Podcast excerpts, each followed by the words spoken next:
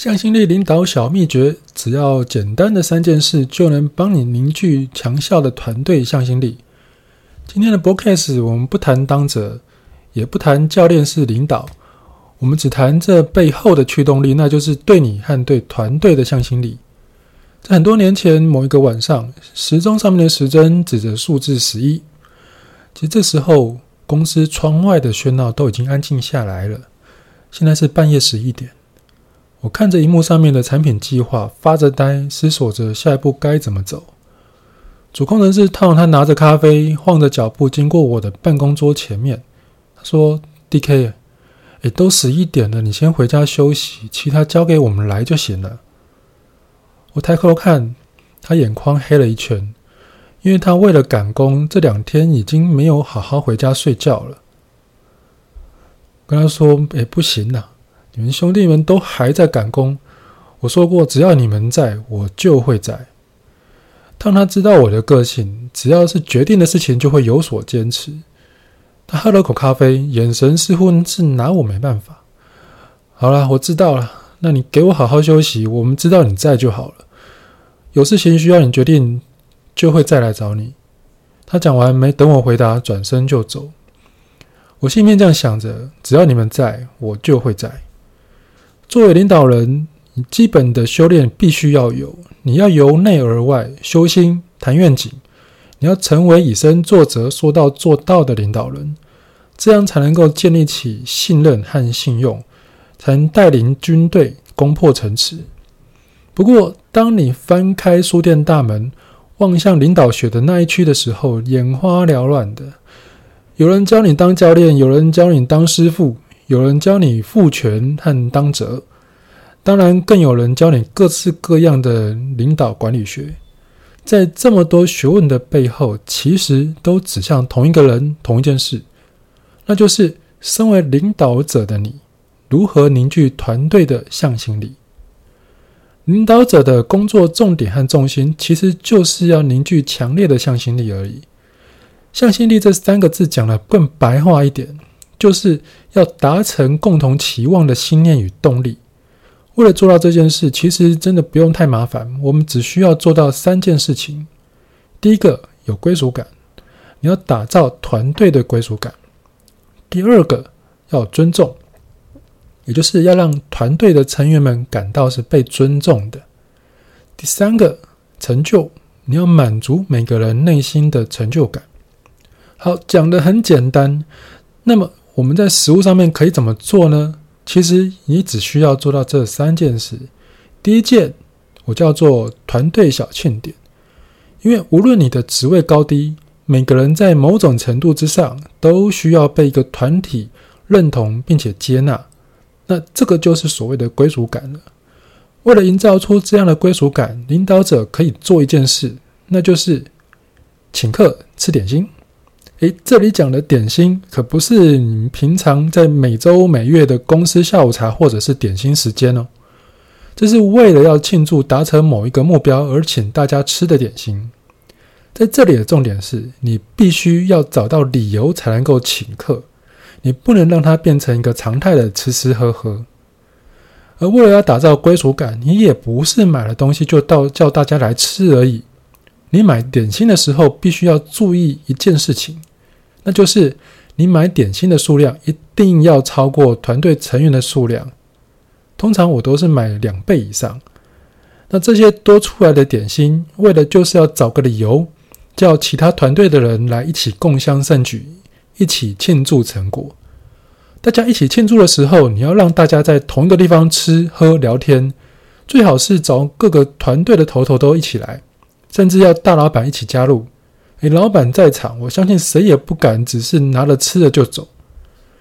啊，这时候领导者要作为主持人，一边谈论我们在庆祝什么，一边感谢自己的团队和其他团队的功臣们。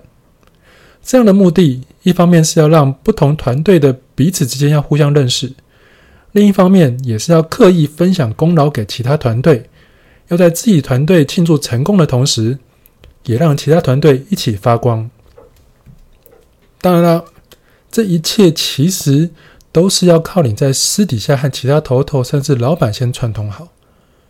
如此一来，当你需要其他团队的协助的时候，诶，别人还会拒你于千里之外吗？也许会，但更可能不会。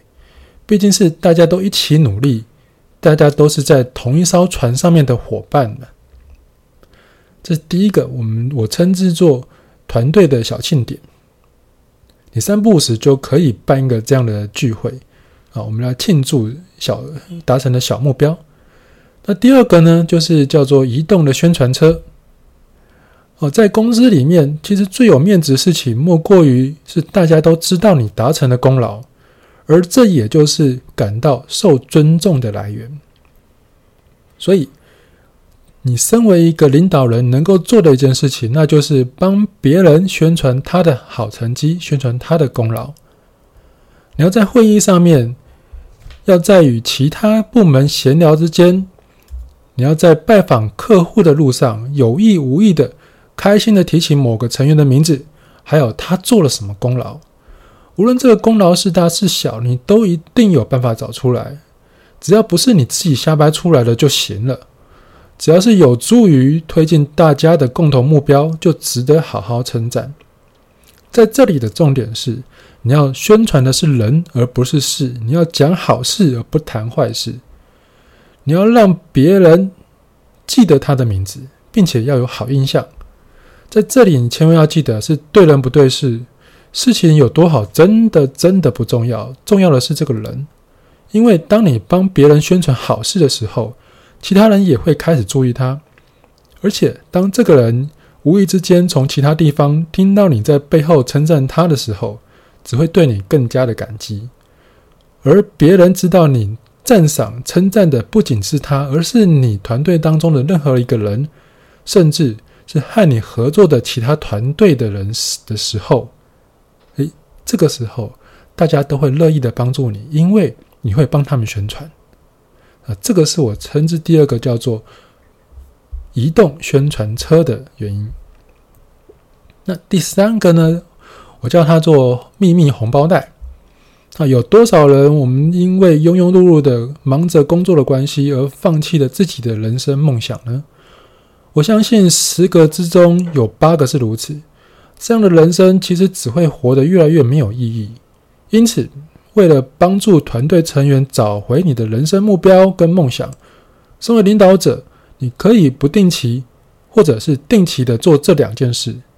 第一个不定期的，你也许是在吃饭的时候，或者是在休息放空抽烟的时候，随意的找成员们闲聊他们的人生目标和梦想。如果没有，就帮他们找出来。你透过了解他们的梦想跟目标，适度的。调整团队的目标或愿景，来协助他们在达成团队目标的同时，也能够在某个程度上面朝自己的目标前进。这是不定期的的时候做的事。那第二个呢？定期，我们也可以在定期的会议上面，每个人发一个红包袋和卡片纸，并且要大家在纸上面写下想要在三年之后达成的目标。在每一次写之前，你都要回顾上一次的内容。看看是不是有朝目标多进多前进了一点点。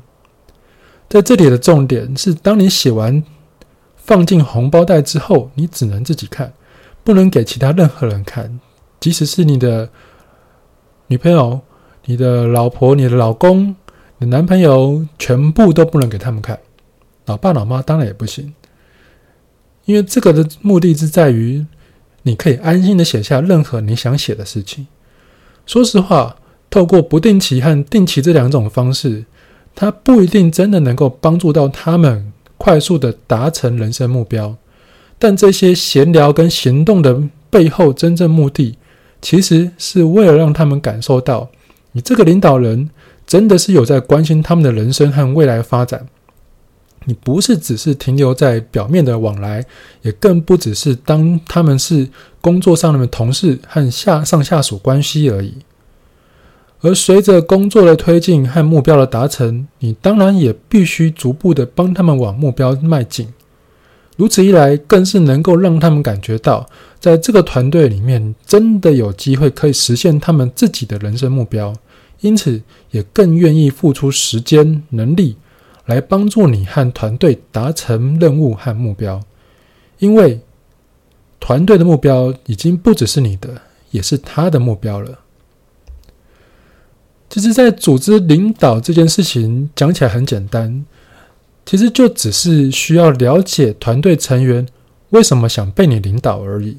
然后我们再来谈怎么领导，因为领导它不是名词，它是个动词，你必须动起来做，以身作则，才称得上是领导人。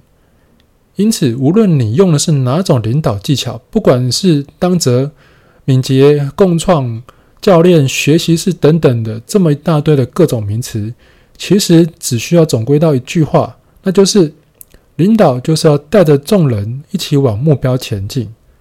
但是，不同的企业组织工作形态适合着不同的领导方式。举个例子来说，军队里面能够讲求共创吗？在规划阶段也许可行，但是在执行阶段还来个共创，那你不被敌人扫成马蜂窝不可。另外，对于产线上面组装人员讲求教练式领导吗？